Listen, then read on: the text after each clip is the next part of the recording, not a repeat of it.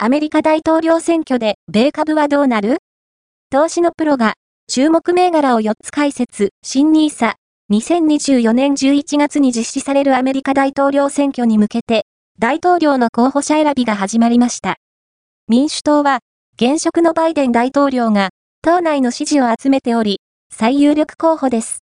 一方、共和党は、トランプ前大統領が、他の候補者を一歩リードしており、トランプ氏が候補者に選ばれる可能性が高まっており、バイデン大統領とトランプ前大統領の一騎打ちとなる可能性が高まっています。